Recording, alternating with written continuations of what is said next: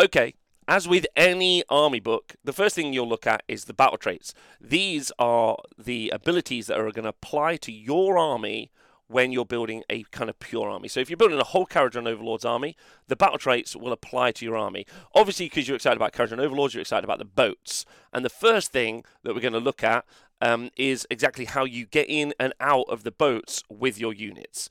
Uh, there are some sub factions here which we're going to go through in a minute, but first thing we're going to talk about sky fleets, and let's just talk about them in order. In the Kharadron Overlord's army, transport vessels can embark units as described below. So they can basically get on, get in, sorry, and they can get off. Okay. During deployment, you can set them up inside uh, the boat. Super simple. Each boat tells you how many people it can put inside of it. As an example, the Ironclad can put 22 inside of it. Okay. So during deployment, you can set it up inside. Sweet. If you're not doing that in deployment, then what you can do, as long as you're wholly within three inches of the of the uh, boat at the uh, during your movement phase. So it can either be at the beginning of your movement phase or at the end of your movement phase. So you could move towards the boat and then embark. Then you have to be wholly within three inches of the boat and then you can get in. You can move the boat beforehand and then get in. That's allowed. Okay. But you can't move the boat and then get out. That isn't allowed. Well, it's not allowed unless there are some rules that say you can do something different. But that's how it works. When you're inside the boat, uh, embark units are still being treated as on the battlefield. So if something affects, let's say there's some a- an AOE damage spell, it's going to affect the boat and everything inside the boat. AOE means area of effect. Range of visibility to and from models in an embark unit are instead measured to and from the transport vessel. So let's say all the units inside can shoot out, as an example, right? Because they're inside the boat. Then what you do is you measure from the base of the boat versus somewhere else. Okay, really, really easy. Okay, and if you want to shoot someone who's inside the boat, you measure to the boat. Very simple. Embark units are in cover. So if you're in, oh, also, by the way, if you're inside the boat, you count as flying. Okay, that's an important part. Um, okay, embark units are in cover, which means you're going to get plus one save. In addition, you get minus one to hit rolls for attacks that target embarked units. Okay, pretty good, pretty good. So it's effectively the garrison rules, but they haven't said it's a garrison. Okay, models in an embarked unit cannot contest objectives. That's actually quite sad. But, like, but um, opinion stuff isn't really necessary here. The boats themselves do actually count for holding objectives. The ironclad, for example, counts as as five. Uh, embarked units cannot move. However, when a transport uh, vessel finishes any type of move, all units embarked in it are considered to have the main, made the same type of move. So, if a boat, for instance, moves and then adds a run roll, so that's called a run move, then everything inside it is count has counted as having made a run move. Okay, if you made a normal move, no problem. If you made a retreat move, everything inside the boat is counted as having made a retreat move. Super simple. And then you got disembarking in your movement phase, if a friendly, and I kind of described this already, but effectively, um, it's on the screen there, so you can read it in detail. But you can't move the boat and then everyone get out. But before the boat moves, you can get a unit out wholly within three inches of the boat, and then you can make a normal move. So your dwarfs normally move about four inches, so that means they've got like that seven-inch move, which is pretty nice. Quite like that. Um, if your transport vessel is destroyed before movement from play, roll a dice for each uh, basically, if you've got 10 dudes in there, you roll 10 dice. If you roll any ones, uh, one of those models is slain, uh, which is good. And it's written in a way so that if you've got like 10 dudes and an admiral, you roll 11 dice. And then if you roll a 1, you don't have to kill the admiral. You don't roll for him independently.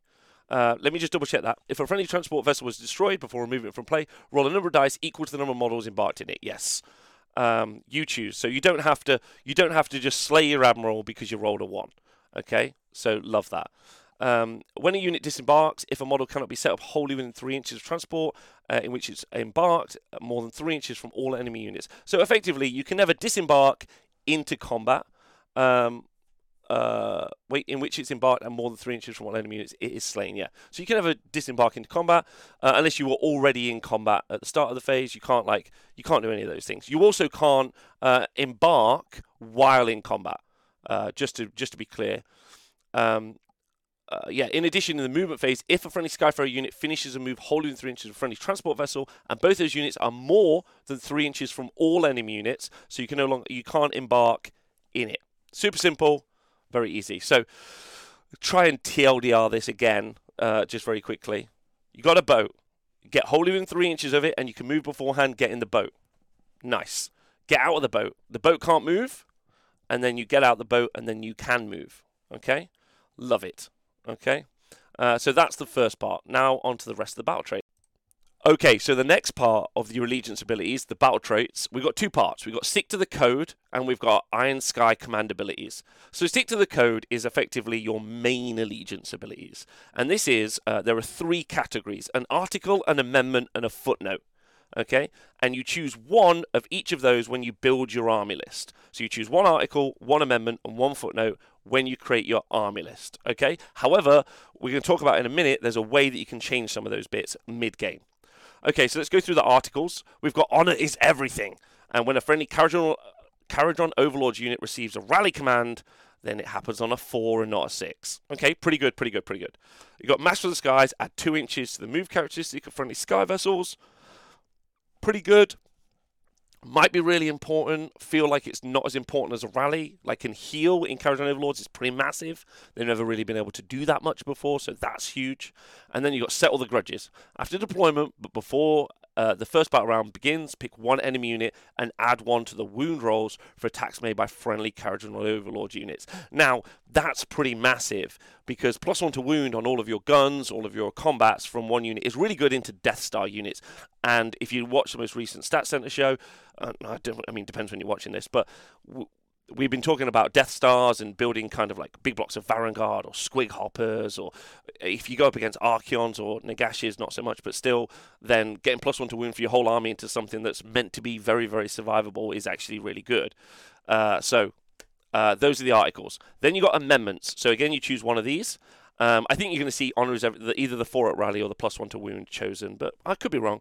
Uh, amendments, you've got three. Always take what you are owed at the start of your hero phase. Pick one Arkanaut company, and they're going to count as two for holding objectives uh, instead of one until the start of your next hero phase. Now, that's going to be really important if you're trying to like um, uh, you know, just grab an objective of your opponent, which they weren't expecting. It's only going to work on Arkanaut Company. We've kind of taken a quick look at the Arkanaut Company profile. They're 100 points for 10.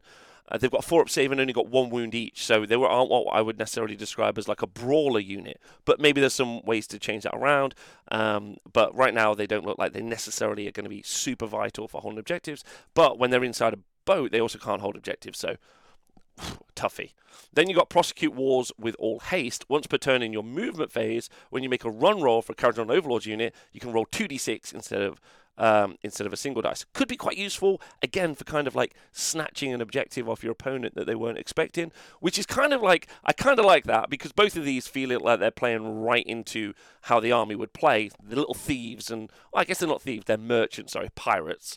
And finally, trust your guns. Once per turn in your shooting phase, you can reroll one hit roll for an, attack made by a friendly Kharadron Overlords unit. So don't forget, uh, the run 2d6 is once per turn, and then the trust your guns is also once per turn.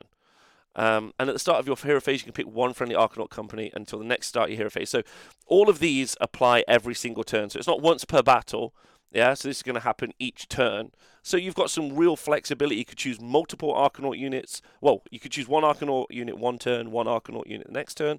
You could run 2d6 with that unit, then run 2d6 with that unit, or you can reroll hit rolls of one. Feels like when you've got a lot of damage, especially on something, let's say like an ironclad, you're probably going to choose something like Trust Your Guns because being able to reroll one of those hits, especially if they don't hit super well, um, makes them more effective and probably something you're going to do. And it's constant, right? If you take an ironclad, every turn you're going to be able to reroll one of the hits on that unit. Feels like that's the one. Uh, then we've got footnotes. There's no reward without risk. Once per battle in your charge phase, you can attempt a charge with one friendly Kharadron Overlord unit within 18 inches and roll 3d6. Really good if you've got a combat army, and especially as we know that we can, um, in a minute, we're going to talk about a command ability where you can get a unit out having moved. So you get a unit out of a boat having moved, and then being able to charge 3d6. Pretty decent. Uh, there's no trading with some people. Once per battle at the end of the enemy shooting phase, pick a friendly Skyfarer unit, which is going to be your infantry, which aren't that survivable.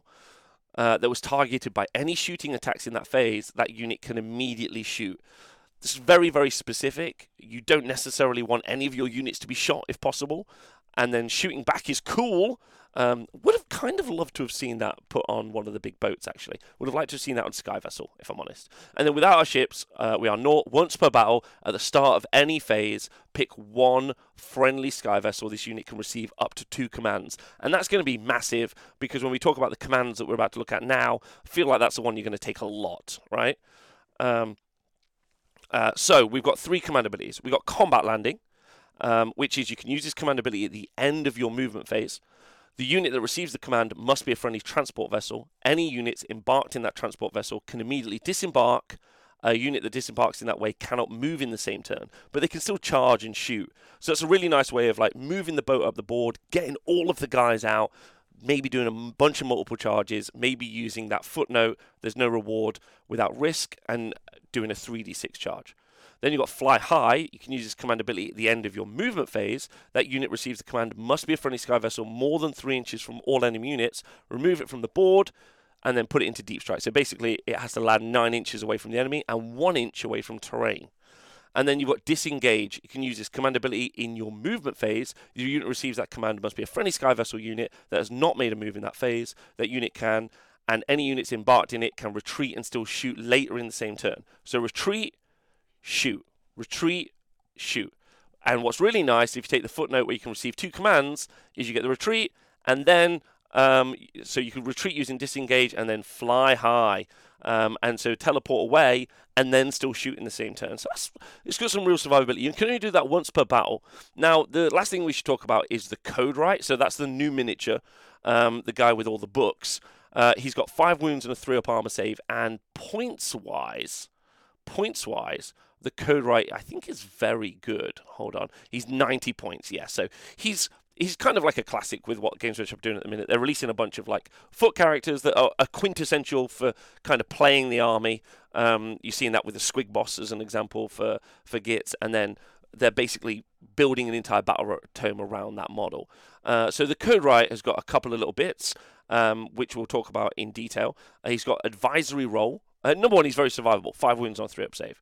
Yeah, but uh, his advisory role is at the start of your hero phase, if this unit is within six inches of another friendly Kharadron Overlord's hero, roll two dice. For each four plus, you receive a command point. Obviously, inside a boat, is going to count as being near a hero because it said that they're on the battlefield. So then that's going to be two four pluses, get a command point, really useful. Loads of command abilities useful in this army. And then you've got, I'll think you'll find as an ability. Um, you can carry out the following heroic action with this unit instead of any other heroic action. So it's a heroic action, you don't need CP, happen in either turn. Um, uh, you carry out with it. Roll a dice. On a 1, nothing happens. However, on a 2 to 3, you can pick a new footnote to apply to your army until the end of the battle. On a 4 plus, you can pick a new footnote and or a new amendment to apply to your army, but you can't choose one that you've previously had. And so the Codewright is going to be able to let you kind of cycle. You can do without our ships we are naught, yeah, which is once per battle, and then you can move over to doing one of the other footnotes if you roll the four up, and you can keep trying to do it every turn, this heroic action. So you can cycle through the footnotes and the amendments. So kind of feels like he's very necessary in the army, which I think is really fun, right? And you could just do some really cool stuff with that, cycling through, but you can't choose an amendment or a footnote that you've previously used, right? Um, is uh, you? Yeah, it's a great question. Uh, so yeah, so that's what they do. Those are your core allegiance abilities, and the Codewright is going to play really importantly into that. Okay, let's move on. Something that we've just noticed, me in the chat, because I'm doing this live with the chat all of the chat, uh, with the Codewright is that if you took two Codewrights and stood them next to each other or put them in a boat together, because you don't lose any of these abilities when you're inside a boat, um, which is good. Uh, then the advisory role, where if you're within six inches of another friendly Kharadron Overlord's unit, you can roll two dice on a four plus, you receive a command point. You could do that twice, if that makes sense. I think you could have six Codewrights and roll 12 dice. I mean, I don't know what you're going to do with with that many CP, but fun is what you're going to have, and whimsy, which is also something we really appreciate. Okay, let's look at the sub faction. So you've built your army, you already know what your footnotes and everything does. You get to choose a sub faction when you write your army list. You can't change it every turn. This is just for people who are new and they might not know. There are five, six foot sub factions. Uh, let me double check. Uh, there are six subfactions. So Barak uh, Barak Nar is kind of like the main one. Yeah, it's like the place that can make the biggest amount of skyships available. Um, and in this, you make Thunderer's battle line. At the start of your hero phase, roll a dice for each friendly Barak Nar hero on the battlefield, including any that are embarked on a 4 plus.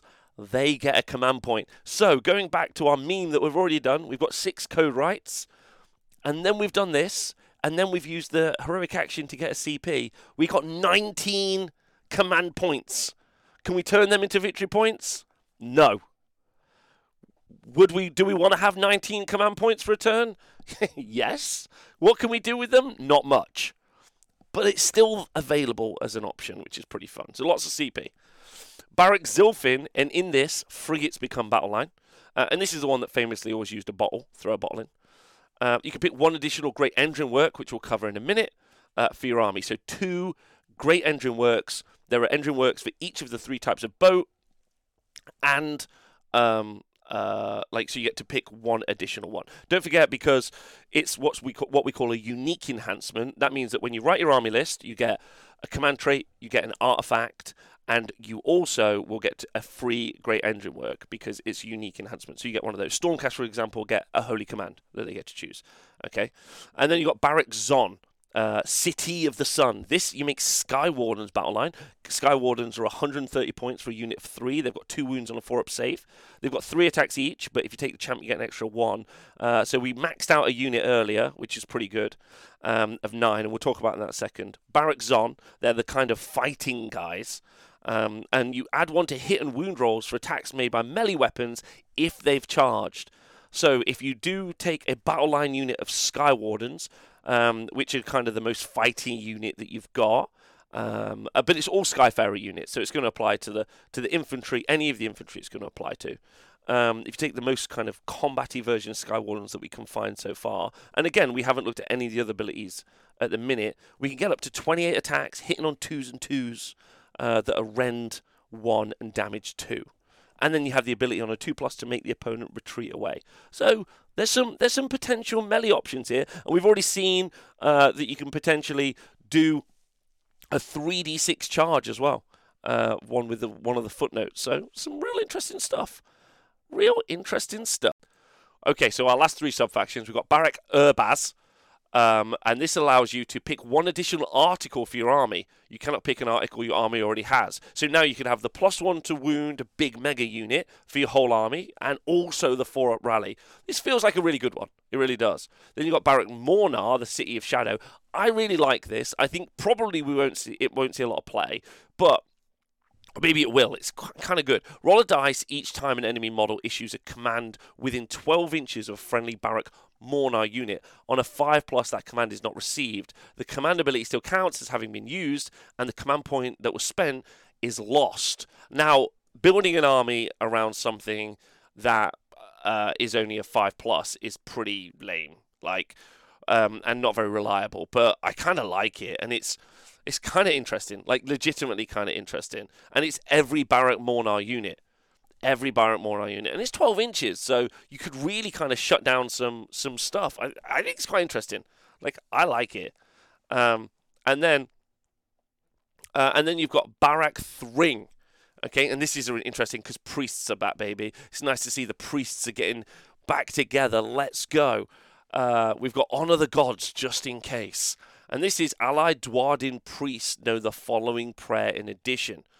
Rune of Ancestral Guidance is a prayer that has an answer value of 3 and a range of 16 inches. If answered, pick one friendly Arkanaut company or Grundstok Thunderers unit, wholly within range, and start the next hero phase.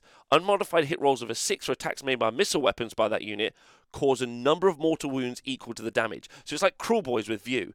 If the damage profile is 1 on the gun, then you roll a 6, you'll do 1 mortal wound. But if the damage profile is a 3, you roll a 6, you'll do 3 mortal wounds. That's how it works. That's pretty interesting. Does require you to bring in uh, an ally, um, and like and curse is probably better uh, in a lot of different ways. Uh, is curse better? No, it's not. Curse isn't better. This is definitely better than curse, um, and it's got longer range. Okay, no, I changed my mind. This is definitely better. Um, uh, which is really interesting. And then talking about Arkanaut companies and Grundstok Thunderers, uh, we're going to go through Thunderers. I, I, think we could talk about Thunderers now if you really want to.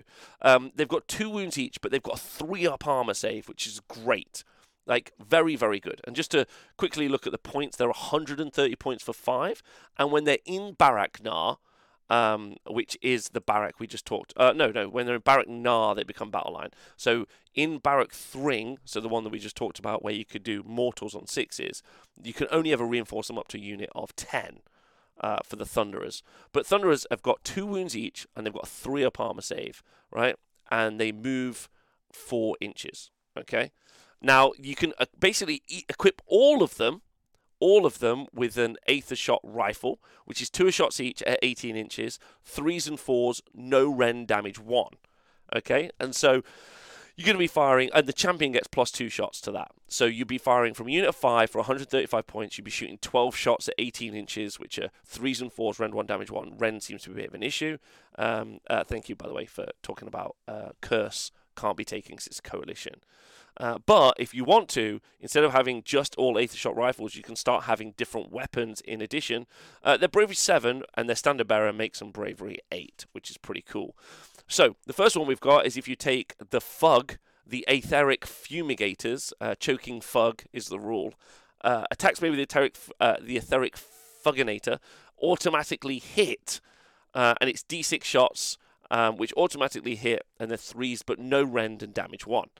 However, they've also got a thing that at the end of the combat phase, if you're within three inches of a unit with a fug, uh, then on a two plus you do take D3 mortal wounds.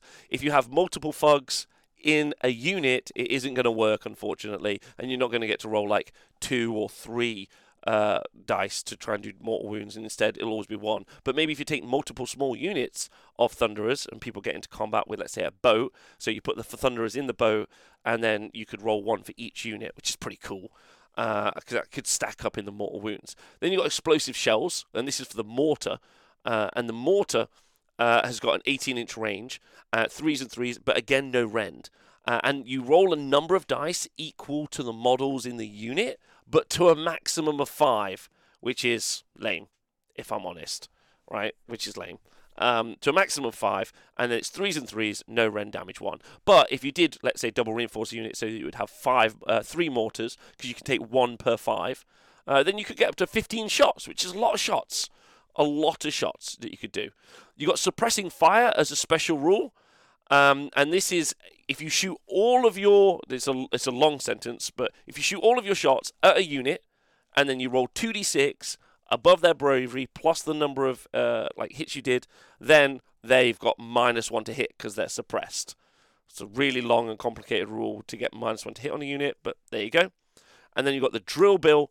Each time this unit fights, once all of its attacks have been resolved, if this unit includes a gunnery sergeant, pick one enemy unit within three inches, and on a five plus, the enemy suffers one mortal wound, which is uh, interesting. They're a cheap unit, 135 points. Uh, they are got three up armor save, which is pretty legit. Love that, love that. Um, they got two wounds each, so you're looking at 10 wounds on three up armor save for 135 points. Uh, they're no good in combat, uh, but they're going to do quite a few shots. But Rend seems to be the issue. The one that I like the most is the Aether Cannon. So the Aether Cannon is um, uh, one shot, but it's threes and twos, rend two, damage three. So if you double reinforce a unit, um, then you could have three Aether Cannons in your army. Um, and because they hit on threes, you can do the all out attack, obviously. So it's going to be twos and twos, rend two, damage three. That's pretty nice. It's a pretty nice profile, especially when you add in all the other shots you're going to do. That one's going to punch through some armor and do some big damage, I think. That's quite nice. I quite like that. I quite like that. You've got a lot of CP probably in this army. Um, so you're going to be able to do that quite a few times. The loadout for these is going to be interesting. I feel like people are going to discuss the loadout a lot. There's going to be like some deep dives on the loadout on what you're going to build with your Thunderers. So if you're thinking to get into it right now, that's going to be uh, a toughie. But I would say Aether Cannons, yes. Aethershot Rifle, yes, right now. As much as I love the Fuginator, yeah, unfortunately, I don't think it's going to make it into a list for me because if people are near your Thunderers, it's probably bad times. But they've got three up armor saves, so you can make them fairly survivable. It's kind of interesting. Maybe use them as an anvil, get charged in, do some mortal wounds. Um, obviously, you've got um, uh, standard shoot, so you've got unleash hell. So a lot of shots to unleash hell with, which I kind of love. Yeah, interesting unit. Okay, so those are the sub factions. Just to kind of round that out again, uh, just to talk about the sub factions, we got uh, of the three. Um, pick additional article for your army. It's pretty good. Barak Mornar uh, on a five plus. You can't issue command abilities. Pretty great. And then obviously you've got the prayer coming in. Very interesting. Love to know what your thoughts are. Next up are the command traits. So you'll pick a general in your army and you have a command trait. You can have a battalion to have another. Oh no, no battalion. You can never double up on a command trait, can you? I don't think so. Don't think you can. Uh, anyway, so these are the command traits. You've got a grudge bearer. Okay. After the deployment, but before the start of the first battle round, pick one enemy hero. Double the damage inflicted by each successful attack made with the general's weapons that target that hero. So, some key points here. Number one uh, is targeting a hero, which is like, meh, it's kind of okay, kind of not. But it doesn't say melee attacks. So while the Admiral is damage 3, going up to damage 6, and just punking Teclis in the face, which is great. It could also apply to the uh, Endrin Master in dirigible suit. Okay, so all of it, their weapons is going to double the damage as well. So that's kind of cool. I love that a lot, right? Uh, then you got Cunning Fleet Master, and this the chat really kind of taught me around on this because actually this is brilliant, but a little complicated, but really fun. At the end of the enemy movement phase, you can pick one friendly sky vessel within 12 inches of the general and more than 12 inches from all enemy units. That sky vessel can make a normal move. So it's kind of awkward. The stipulation is you have to be 12 inches away at the end of the enemy move phase. But it does mean that it kind of protect protects your sky vessel from maybe a double turn. That's like, like that's the thing. So you kind of have your sky vessel far enough away. They move. They're hoping for the next turn, get the next turn, get closer and charge the sky vessel. Well, you've got redeploys, and then you've also got cunning fleet master as well now, which is really fun. So that means that you can, or you can move uh, your sky vessel onto an objective and then maybe go cap an objective which they weren't expecting, which is kind of fun as well. Uh, move closer towards. Um, uh, like it's just some really, really like really good stuff, really clever. Um, you're going to be able to utilize this quite a bit, and I quite like this quite a lot. So yeah, very, very cool. Uh, then you've got a scholar and an Arkanaut. You can pick one additional footnote for your army. You cannot pick a footnote your army already has. You're probably going to take the Codewright a lot, so uh, more footnotes I'm, I do not think you need. Um, old Skydog, you can pick one additional great engine work. So if we take the sub-faction where you can already do this, that means three engine works. And that means if you take a battalion, you could have a fourth engine work, which is crazy. And then you've got X Grundstok, like this a lot. Friendly Grundstok units have the battle line battlefield role. In addition, so this is going to be your um, this is going to be your Grundstok gun haulers and also your thunderers. In addition, once per turn, this general can issue a command to a friendly Grundstok unit without command points being spent. So, we already generate loads of command points anyway, but there we go, we can have more. So now we can definitely have 15 Thunderers in the sub faction, which lets us do mortals on sixes to hit. Kind of fun. And you got Stormcaller, which we really like in the chat. While this general is on the battlefield, you can re-roll any of the dice rolled when a friendly aetheric navigator reads the winds. So I guess it's time to talk about the aetheric navigator. So he's got five wounds on a three-up armor save. Let's just double check the points. It's 85 points. So wildly, wildly cheap. Wildly cheap. Um, and he's got the Aether Sight, uh, which is so five wounds on a three plus save. Super cheap. Love that. Um, this model can attempt to dispel one endless spell at the start of your hero phase and attempt to unbind one spell in the enemy hero phase in the same manner as a wizard. That's great. Okay, so loads of loads of unbinds, and then you got read the winds. In your hero phase, you can say that uh, that one friendly unit. So the stipulation is one, so you can't have more than one navigator. I mean, you can have more than one navigator, but only one of them can use this ability. They will read the winds, and if you do so, you roll six dice then pick one of the following effects. What's really nice about that is you roll the dice and then you can pick one of the effects because you either do Aether Storm, which is on um, ones, or you choose favorable conditions, which is on sixes. So, you know, you can kind of roll the dice and you think, well, I've got two sixes and no ones, so I'm definitely going to choose favorable conditions, or you roll them again. So you might be looking to get ones, but you might unfortunately end up with sixes that's what the winds do. But what's cool is if you do take the Stormcaller command trait, then my god, yeah, then you can re-roll them. So if you are looking for ones and you roll two ones uh, out of six dice, then you could roll the other four dice open for some more ones, which is which is really fun. Um, so then you got the Aether Storm.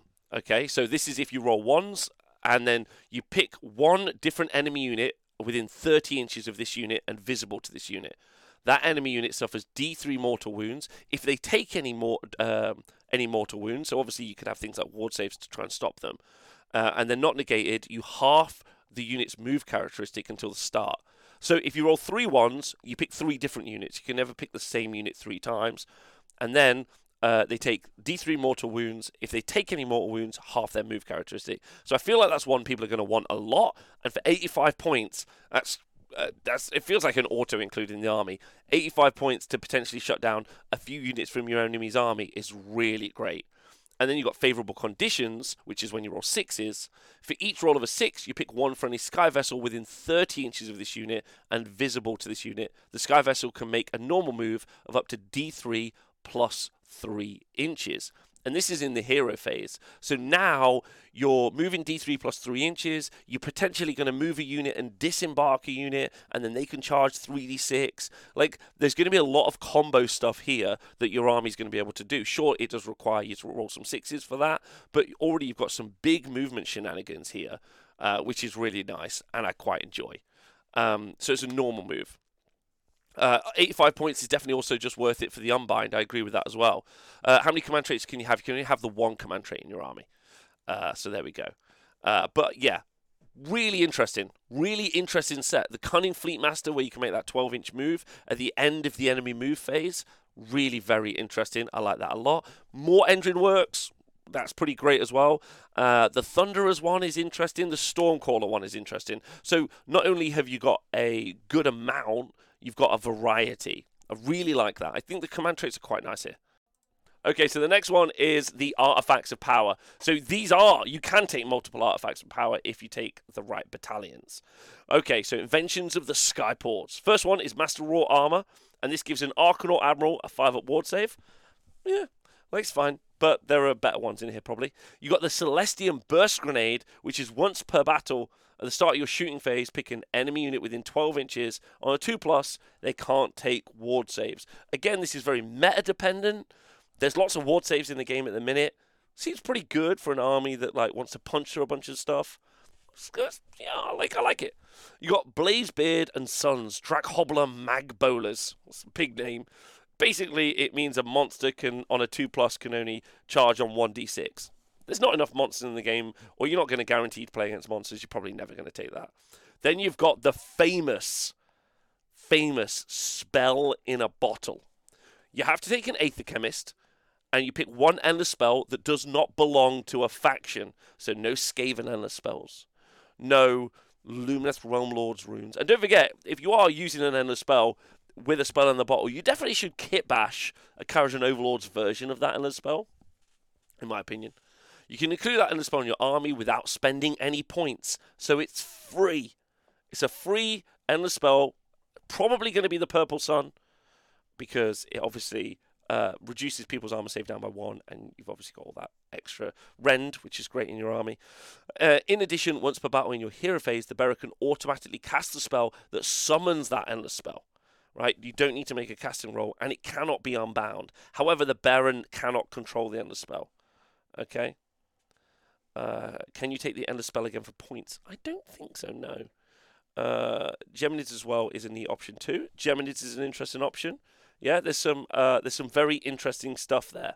Um, I probably someone pointed out that probably this is what you see all the time, and that's a little bit um, of a uh, little bit sad because then what you get is insular list design. Um, but we'll see how it pans out. We'll see what Kharadron Overlords players uh, do pop up. by the way, if you're super interested in Kharadron Overlords, I probably should say at this point, there's a podcast solely dedicated to it called the Aethercast. Uh, it's got a YouTube channel and a podcast, and I'll go check it out if you get the opportunity. They love Kharadron Overlords. They're going to be deep diving this for years, so go check that out if you're excited. Um, the next one is Phosphorite Bomblets, um, Endrin Master only. So this is on an Endrin Master. Uh, once per battle in your shooting phase, you can pick one enemy unit within six inches of the bearer and roll a dice. Nice. Uh, on a 2 plus, the unit suffers a mortal wound. And then you can roll another dice and keep rolling, okay, until the target is destroyed or you roll a 1. So you pick a unit within 6 inches, right, in the shooting phase. So you can run and do it, and you can get out of a boat and do it. You can do from a boat and do it. So 2 plus, mortal wound, 2 plus, mortal wound. And either they die or you roll a 1, which is just hot, okay? And that's some whimsy. Okay, already one of my favorite things. Yeah, you got yeah, and you do have to uh, do the song. You're gonna rolling, rolling, rolling, ch- ch- rolling. You got to do a bit Limp Bizkit, Okay. Well, if you don't do it while playing Limp Bizkit, legally not allowed to actually do it. So, and then you got the Voidstone Orb. Shout out to Limp Bizkit, not being problematic. I don't think that's really good. I really expected them to be problematic, but turns out Fred Durst didn't go too bad, like, which is okay. Like I really expected that from Fred Durst, but that's on me. Okay. Um, then you got the Voidstone Orb. Okay, this is on the Navigator only. Once per battle, when the bearer attempts to unbind a spell, you can say that they will use the Voidstone Orb, and you automatically unbind a spell. Right? So an auto unbind. They're all situational, granted. Yeah. Like feels like spell in a bottle like really ramps up the power of the army. So probably the one you're going to see the most. No ward saves, interesting. Auto unbind once per battle, bit lame, but could be key in the right setup. Okay, pretty good. Uh, but the Phosphorite Bomblets is the winner. Two plus mortal wound, rolling, rolling, rolling, baby. Just keep rolling, rolling, rolling, shh, rolling, rolling, rolling. Shh. These. Okay, so the first upgrades we're going to talk about are for the ironclads. So just to be super clear, um, you can't double stack a uh, an ironclad upgrade on uh, the same ironclad. So you take an ironclad, you can have one upgrade. However, if you have two ironclads, you could take two if you use a sub faction to get an additional one or a battalion to take an additional one. But it can never be the same one. So this is a situation: two ironclads. I could take if I've met the requirements. I could take two different upgrades. They can't be the same upgrade, um, and I can never have two upgrades on one boat. That should answer it. Okay, so then you've got the last word at the end of the enemy charge phase. You can pick one enemy unit that's finished the charge move in uh, that phase within three inches of this unit. That unit can shoot at the enemy unit with either a Great Sky Cannon, Great Sky Hook, or Great Volley Cannon. Uh, so that's at the end of the enemy charge phase. I'm not sure if that's even that good with like uh, Unleash Hell still in there. So whatever. Uh, then you've got Hegsson Solutions. The first wound that would be allocated to this unit, each phase is negated. That feels like that's pretty positive, especially as the Ironclad now has got additional two wounds. It's on 20 wounds on a three up save. Negating some wounds feels really good. Then you've got the Breath of Morgrim. In your shooting phase, you can pick one enemy unit and roll one dice for each model from that unit within 9 inches. On a 5 plus, they suffer a mortal wound, so a great horde clearer. Pretty decent. It's pretty good. Uh, the really good one, Deal Breaker, after this unit finishes a charge move, it's basically got an ogre charge. So whatever your uh, charge result was, let's say you rolled a 10, you roll 10 dice on a 4 up, you take a mortal wound, which is really nice. This keys in really nicely with the ability to have a 3d6 charge once per battle, the ability to kind of retreat, um, with the command ability. Uh, this is pretty good because this is like a load of extra damage for free, um, which is quite interesting. I quite like this. Um, then you got the prudency chutes. this is where the dwarfs just wear like little uh, towels when they get out of the shower. That's what they're doing, right? Um, prudency chutes. If this unit is destroyed, you don't have to roll to see if the models embarked in are slain. In addition, if this unit is destroyed, embarked units do not have to be set up more than three inches from one enemy units. So you could uh, disembark the dude straight into combat uh, which is kind of fun. And then you got the magnificent Omniscope. Add two inches to this uh, unit's move characteristic, which is kind of fun because we already know that you can add an additional plus two with an article. I'm going to make sure I get that right. Um, uh, and then, so you could have some, a very, very fast ironclad running around, making use of those command abilities, making use of uh, the command trait to move 12 inches, making a use of uh, the navigator ability for D3 plus 3 move. So you could have like an ironclad moving around a bunch which I think is really interesting. Okay, because we've done the Endrin works for the Ironclad, let's talk about it. It's 500 points. It's 20 wounds on a 3 up armor save, and it's got a base move of 10.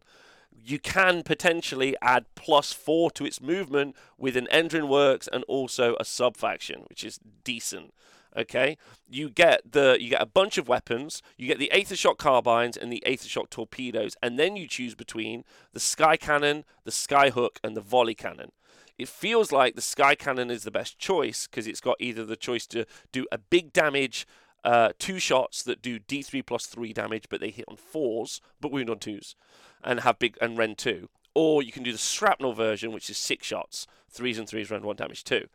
Uh, then, which is kind of a little bit sad because the Iron Blaster is ten shots, right? It's a bit, a bit of a shame. Uh, you got the Skyhook, which has got two shots, and they do do d6 damage, and they do a flat six damage if they're shooting into monsters, and then they kind of do some interaction with monsters that currently I'm not too bothered about. And then you got the Great Volley Cannon, uh, which is 18 inch range and 4d6 shots, so pretty decent. Um, it can have 22 models in it. 22 Skyfarer models can be bar- embarked in it um, which is which is an upgrade. The chat are telling me that it's an upgrade from 15, and there's no restriction. Sky High, Flying Sky High, no longer has a restriction. Uh, so um, uh, it's just you move a unit. So 22 feels really really good. Uh, then you've got Bulwarks of Iron. Uh, this unit counts as five for holding an objective, so that feels really good for KO players because this unit is not a monster. Okay, it is a war machine. It's not a monster. Okay, so it's going to count as five. Um, and then yeah, and uh, that's a shame actually because I guess then you don't gain any access to monsters rampages, which is actually super massive. Raw is so good in a game. Uh, so really good. The Great Skyhook has got some special rules, again, discussing with monsters. The Great Sky Cannon, each time this unit shoots, you get to do the different shooting profiles. I think I prefer the Sky Cannon over everything else, in my opinion. Then you got Bomb Racks, and this is one that we've just had to talk about a lot in the chat. Uh, after this unit finishes a normal move or a run. Okay, and don't forget there's the option to do a 2d6 run. You can pick one enemy unit uh, that this unit passed across and roll a number of dice equal to the bomb rack's value shown on this unit's damage table. For each 4 plus, that enemy suffers a mortal wound, and it starts with 10. So you're doing 5 mortal wounds by moving across them um, which I find to be really, really interesting. We've tried to do some janky stuff with movement and using the ability to move, and even the navigator's ability, which moves D3 plus 3. But even if you roll the 6, because you start 3 inches away, it's impossible to move across something in the hero phase and then move back. So it doesn't feel right now like there's any shenanigans, but maybe we'll find out some shenanigans in a bit. And finally, you got the Supremacy Mine, which is once per battle. If a unit charges you, you roll a dice on a 2 up then uh, whatever you roll, let's say you roll a five, they take five mortal wounds. So uh, that's pretty interesting. Uh, yeah. So yeah, like it's kind of, it's 500 points. It's, is its output going to be worth it? It carries models inside of it. It's definitely a mobile gun platform. I don't know. Like I've always found the Ironclad. It's more survivable now. Two wounds. It's pretty decent. Pretty decent. It's lost auto healing. Uh, so that's the thing. Um, so okay, I quite like that. I quite like that. And people are going to break down exactly the damage profiles and the right guns and all of that uh, to do here. There's going to be some real combos here, so that's going to be fun. Uh, we're not going to cover that right now, but interesting. The big ironclad probably still going to make it into most armies. Okay, the first thing we're going to look at is the frigates, uh, the frigate upgrades. Uh, so we got the uh, Karazar Farewell Scuttling Failsafe. This is basically when it dies, uh, when a frigate dies, uh, on a 2 plus that suffers D3 mortal wounds. Every unit within 3 inches. So send a frigate in, on its last wound, explodes everything within 3 inches on 2 plus D3 mortal wounds. you got Malefic Sky Mines, once per battle at the start of the combat phase. Pick one enemy unit with uh, that can fly, that is within 6 inches of this unit, on a 2 to 3 that suffer D3 mortal wounds, on a 4 plus D6 mortal wounds. So once per battle, probably not going to take that.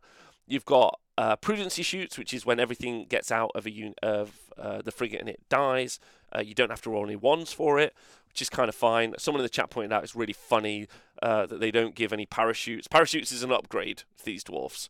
Uh, and then finally, you got the magnificent omniscope, which adds two inches to the move characteristic. That's actually pretty legit uh, because when you look at the frigate, the frigate has got way better. It's 300 points and it's got loads better. It's got 15 wounds on a 3 up armor save and it moves 12 inches. Okay? It's got a pretty good gun profile uh, compared to the Ironclad, like with like in comparison to the Ironclad, in that it's got the heavy sky cannon, which has got five shots that damage two or two shots that damage D3 plus two, which is pretty great. Um, and then it's got the carbines, which again are damage two. It can hold up to 12 models, 12 Skyfarer models, but it's got this this new rule, the assault boat, which is amazing. Basically, you charge in, right, with this model, and then you roll a number of dice equal to the ramming dice speed. Uh, unwounded, it starts at eight. Every four plus, you do a mortal wound, so you should on average do four mortal wounds. But then every model in the boat can disembark, and then all of them get the strike first effect applied against the enemy unit. So they have to disembark into combat, but then they get strike first. Everyone in the chat is pointing out quite rightly that there isn't loads of combat options necessarily, apart from a couple of admirals, maybe some sky wardens. But it's pretty cool. Charge in, do mortal wounds, pop the guys out for always strikes first, hit everything. That feels really good, especially when you can make this guy move. I think you can get a, a frigate up to like 16 inch move, which is pretty good. Um, so I kind of love that. Uh, councils five on an objective. Um, strikes first is pseudo tankiness. That's also true. If you fight first and they can't hit you, that feels very good. Uh, so don't hate that as well. Uh, you've also got, don't forget, you've also got stuff like with the Sky Wardens, you charge in, always strikes first, everything hits. They might not be able to hit you back. And then on a 2 plus, you can make them have to retreat out of combat. So we love that as well. Uh, you got bomb racks, which you move over units, uh, and then you do mortal wounds. And again, there's uh, you do you've got eight on these, so um, eight bomb racks. So you can move over a unit, uh, roll your eight bomb racks, probably do uh, four mortal wounds because it's four pluses. Then charge a unit, do another four mortal wounds. That's eight mortal wounds before you do anything else, and then always strikes first. It feels pretty legit. Uh, and then you've got heavy skyhooks, um, which again is if you're shooting monsters, good into monsters. I'm probably going to take the sky cannon every time. And then you've got the sky cannon, you've got the two different profiles. So, massive fan of the frigate. Okay. Okay, looking at the Endrin works that you can have on the Grundstok gun hauler. You have the Surge Injection Endrin Mark IV. When this unit makes a normal move or retreats, you can add D3 inches to that move. If you wish, you can add 2D3 inches to that move instead of D3, but if you do so, you roll a double, and this unit suffers a mortal wound after the move, so not really a big deal. You've got the Debt Settler torpedo, which is pretty rad. Once per battle, after this unit finishes its charge move, so once you've already found out what the result of that charge move is, you can pick one enemy unit within one inch of this unit and roll a dice. On a 2 plus, that enemy suffers a number of mortal wounds equal to the roll. And I think it means equal to the roll of that 2 plus. So the maximum you could do is a 6, which is a shame because I thought it was based off uh, the charge value, but it's not. But it's still another d6 mortal wounds potentially. Um, and then you've got Coalbeard's collapsible compartments. This unit gains a transport vessel up to six Skyfarer models. So six admirals in a gun hauler running around. Okay, so the gun hauler also got upgraded. It's 170 points for a gun uh, for a gun hauler.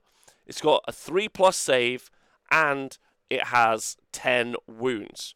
It moves 12 inches, so it's uh, more survivable than it was.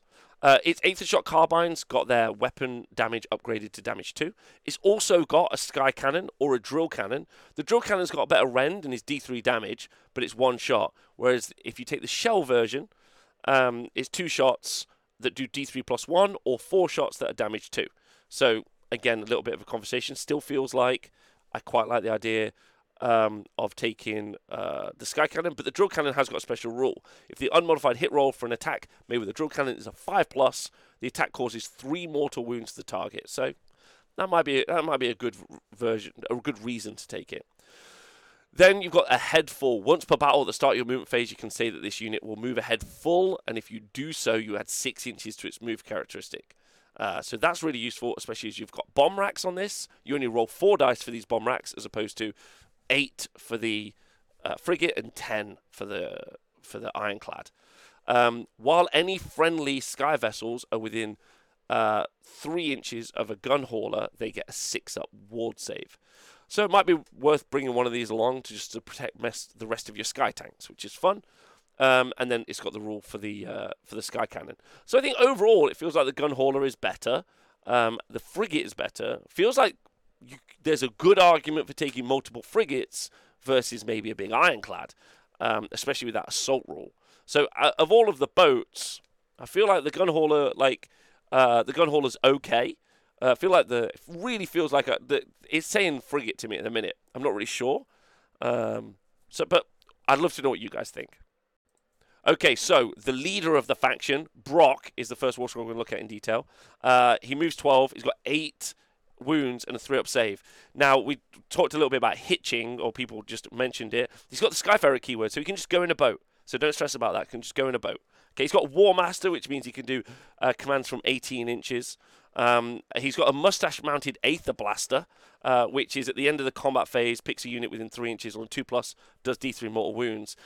He's also got a shooting attack, which is his boast, which is just his gun, I guess, uh, which is one attack, threes, twos, Rend 2, D3 damage. Very good. And then he's got a Magnate's Charter, which is six attacks at 18 inches as well. He's got an effective range of 40 inches. Threes and threes, Rend 1, damage 2. And he's also decent in a fight. Four attacks, Rend 2, D3 damage. Amazing. So his profile's good. He's 220 points. He's survivable very good. And then he brings some real utility to the army. He's got the first rule of Grungsson. If this unit made a charge move in the same turn, add one to the attack characteristic of melee weapons used by friendly Barak-Nar Skyfarer units, which does include our Sky Wardens or Endrinriggers, um, and of course, obviously Thunderers and um, and Arkanaut Company, uh, wholly within 12 inches. So plus one attack to their profile seems really legit. And then he's got Command the Fleet. Use this command ability at the start of your movement phase. Up to three friendly sky vessels that are more than three inches from all enemy units can receive this command, and it'll be wholly within 18 because he's a War Master. In that phase, you can re-roll run rolls for these units that receive a command. In addition, the units that receive command can run and still shoot and or charge. So now we're getting we're doing bombing runs from all of our sky vessels. We're shooting still, we're charging still, mega fast army. This this army is just like now you've got an ironclad, potentially moving 14 inches with all the right upgrades, re-rolling its run roll, running, shooting, charging, super fast. Also includes himself or admirals, correct, Jacob? So you could put Brokk in the I think kind of the perfect version of this is there's an Alpha Strike list we're seeing now where you've put Brokk and five admirals inside a frigate. You're running and charging. You're dropping them all out, and they're all striking first. No one hates that. Uh, yeah. Also, yeah, you could also have a two d six run and shoot. That's a good point from Jacob in the chat. Yeah. So Brokk, really excellent, really excellent. For 125 points, we get an Arkanaut Admiral or five in a frigate feels like that makes sense at this point. Six wounds with three up armor save, armor save, armor save, but they only move four inches. He's got an okay shooting attack, which are three shots, threes and threes, rend one damage two. He's also got an amazing hammer, three attacks, threes, twos, rend two damage three, which is great. But he's got a load of utility for that very cheap points cost. You've got the Admiral's flagship, which is you get to pick an ironclad or a frigate and use a CP uh, free on it once per once per turn, which is great. So even more free CP. You've got Grudgebreaker rounds, which is once per battle at the start of your shooting phase. You can pick one friendly Kharadron Overlord's unit that is not a sky vessel. So obviously we'd like to think of something like Thunderers, but maybe something else is more efficient. Um, until the end of that phase, improve the rend characteristic of that unit by one. That's pretty good because we were feeling like there wasn't enough rend on this army. So that's really good. The same unit obviously cannot be- benefit from this ability more than once, so you can't stack it. But that's pretty great. Then you got bring every gun to bear, which is a command ability, and because he is uh, like, if you make him your general, it'll be 18 inches. If he's a hero, it'll be 12 inches. At the start of your shooting phase, unit can that receives the command must be a sky vessel. So you pick a boat, and then all uh, then you get to add plus one to the attacks characteristic of that unit's missile weapons if it stayed still in the previous movement phase.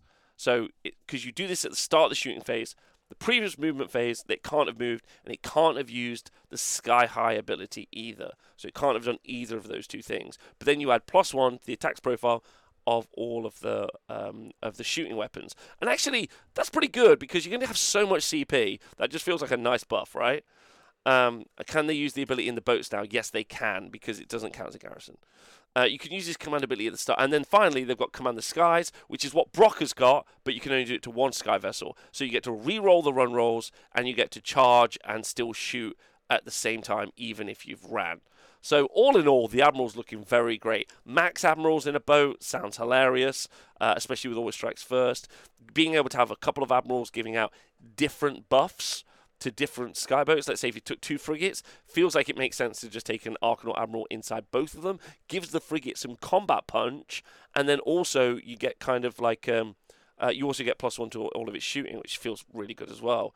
So uh, I think I think Admiral's pretty legit. So the Endrin Master with Endrin Harness is only 90 points. Uh, he's got an okay hammer, three attacks, three threes, rend one, damage three. He's got six wounds with a three up save. Uh, he can heal at the start of your hero phase, you can heal a sky vessel up to three wounds. It's pretty nice. And he's also got an ability uh, where he rolls a dice, and on a two plus, he lets a transport vessel uh, that he's embarked inside of shoot at its top profile.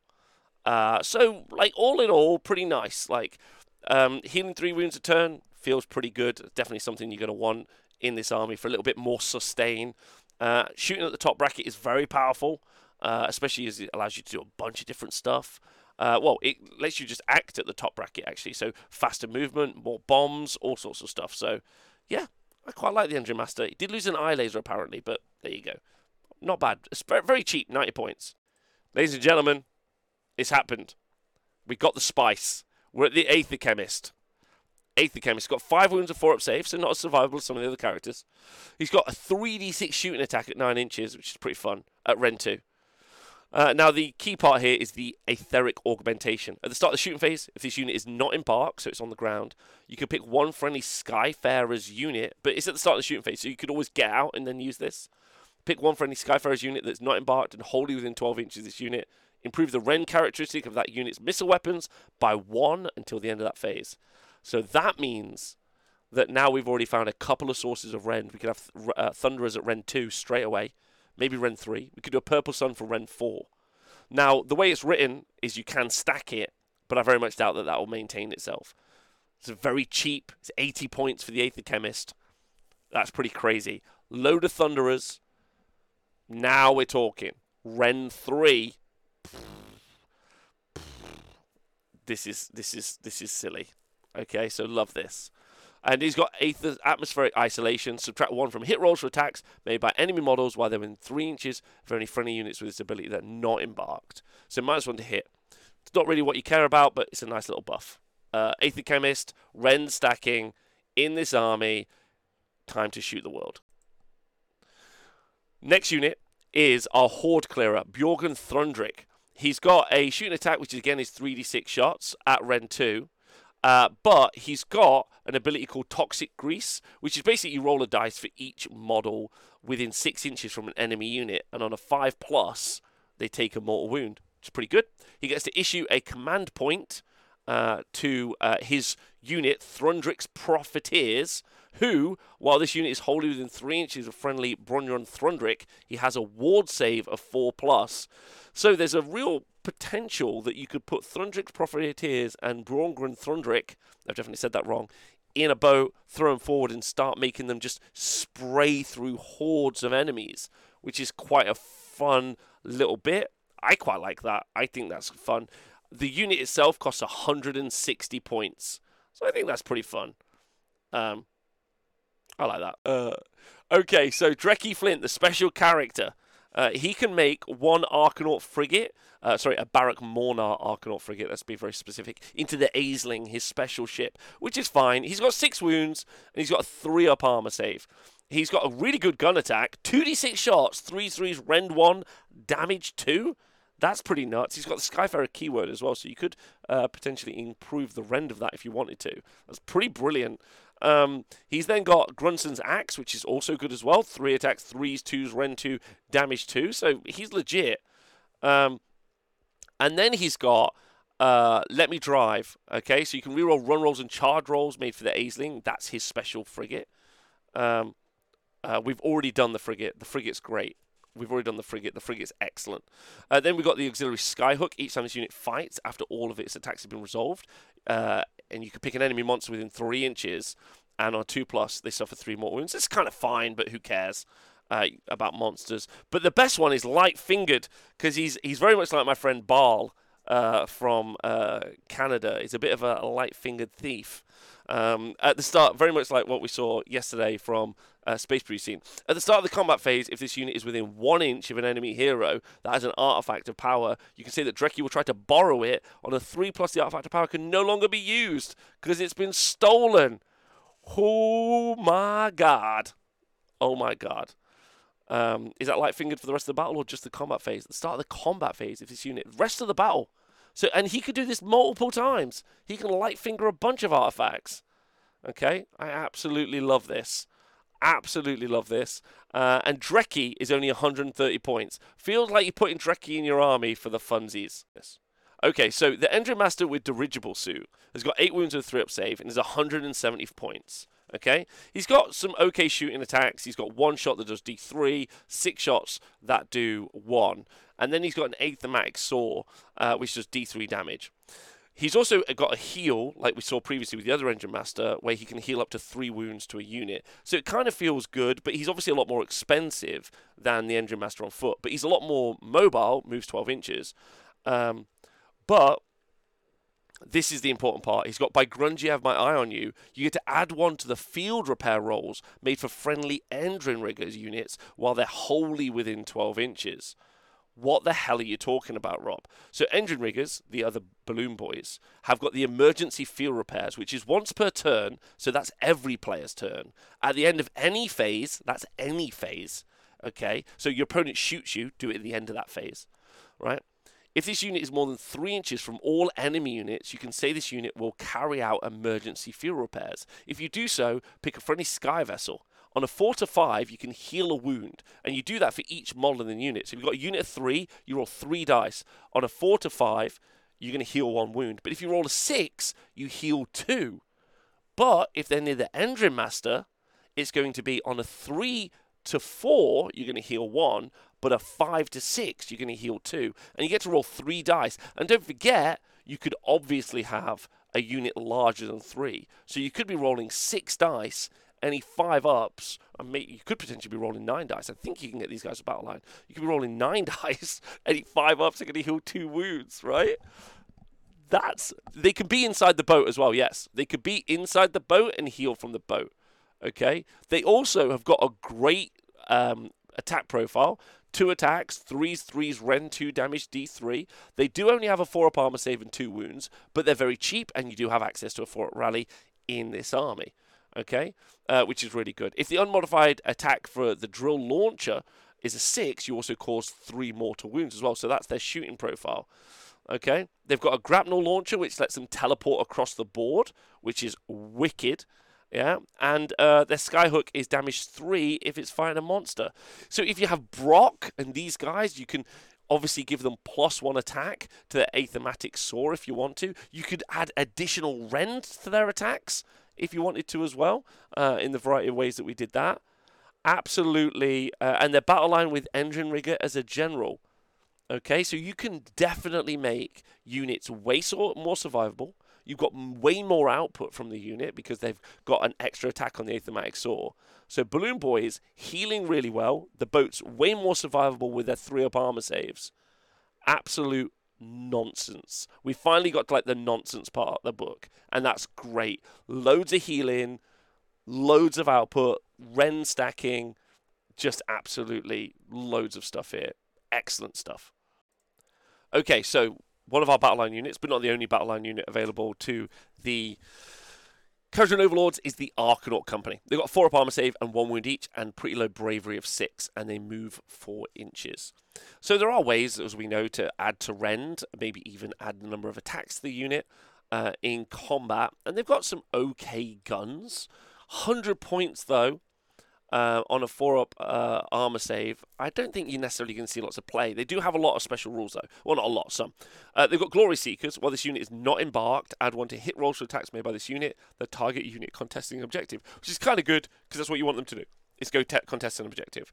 Uh, but um, their survivability is an issue, in my opinion. And then you've got Light Skyhook. The damage characteristic of this unit is Light Skyhook. uh, is a three if the target is a monster.